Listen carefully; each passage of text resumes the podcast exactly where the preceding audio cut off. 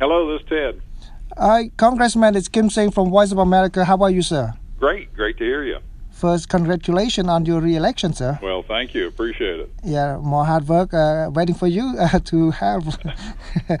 um, yes, sir. Uh, thank you so much for your time talking to Voice of America Khmer Service. The bill that you introduced earlier this year in May, uh, which was passed by the full floor of the House and sent to the Senate. But Sure. as of now, there seems to be no action from the Senate. Uh, so, what's your take on this, sir? Um, you know, they just got backed up on stuff, and if we don't get it out this Congress, uh, we'll introduce it right at the beginning of the next one. Oh, okay. So there's a strong commitment to do so. yes, Um, sir. Okay, good to know that, sir. So, what is the reaction from the Cambodian community so far uh, on hearing this? Um, the reaction that we've gotten reported back has been real positive. Um, you know, when you have the uh, atrocities that are going on over there, or the uh, um, lack of accountability on democracy, and you have the imprisonment of people that are trying to be legitimate candidates and and throws them in jail or that quote of his on the one guy that left the party or left the country and said it's a good thing you're gone or you'd be dead now. And um you know you can't have fair and open elections that uh express the will of the people with those kind of politics being played by Hun Sen and so our goal is to help hold him accountable to the agreements that we have had.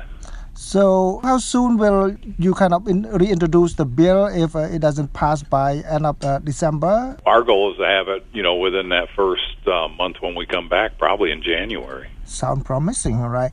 And also, it's gonna be the same draft, same uh, meaning, uh, same demand like the current one, right, sir?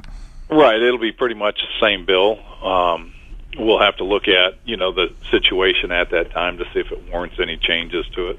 If I may, I also like to get your opinion on the recent development in Cambodia since the bill uh, was passed in uh, July. The government of Cambodia went ahead with the election without the opposition and with international pressure. And now the you know the government is kind of softening its position a little bit by speed up the prosecution of uh, the unionists, uh, restriction on media, including Voice of America and Radio Free Asia, and also there's a possibility on the Thursday that the Parliament gonna look at and amended uh, the law to lift the ban on 118 politicians to go back to politics. What do you think of this development?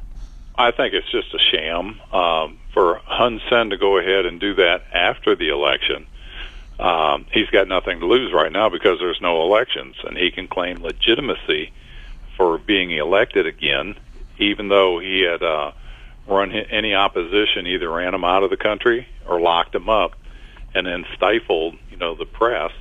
But now the elections have been held. He can claim that he's, you know, a good guy and he's playing by the rules, and so it's you know, it's just a game he's playing that we're not falling for, and the you know the free world doesn't fall for that kind of nonsense. And if he's really concerned about leaving a legacy for him and his country, he would allow free and open elections. You know, after all, what's he afraid of? If he's done a great job, you would think the people would overwhelmingly vote him in in free and open elections but apparently he doesn't feel that way because he does not allow that.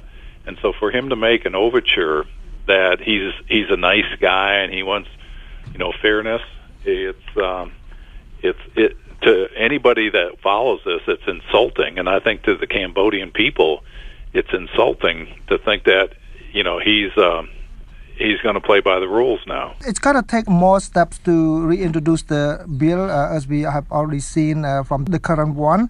Uh, take longer time. Um, but if you want to put really put pressure on Hun Sen, according to some experts, uh, the U.S. has another mechanism which is Global uh, Magnitsky Act.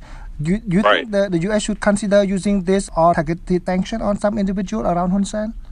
uh, on human rights abuses is what that is is used for, um, and so that's something that could be done. Uh, we'd have to look into that a little bit further, um, but we do look forward to just putting this out there as quick as we can. Thank you, sir. Uh, last, do you have any message for the Hun Sen regime and their people? You know, don't be afraid of the of, of free and empowered people in your society because there's they're the people that are going to make your country strong, and they're the ones that'll determine the legacy um, of the Hun uh, the Hun Sen regime. You know, it'll go down in history as somebody that made his country better, or it will go down as he was a despot and uh, cared more about his own gain than anybody else's. So the choice is his. Thank you so much, Congressman, for your time and for talking to VOA. Sure. Have Goodbye, a great day.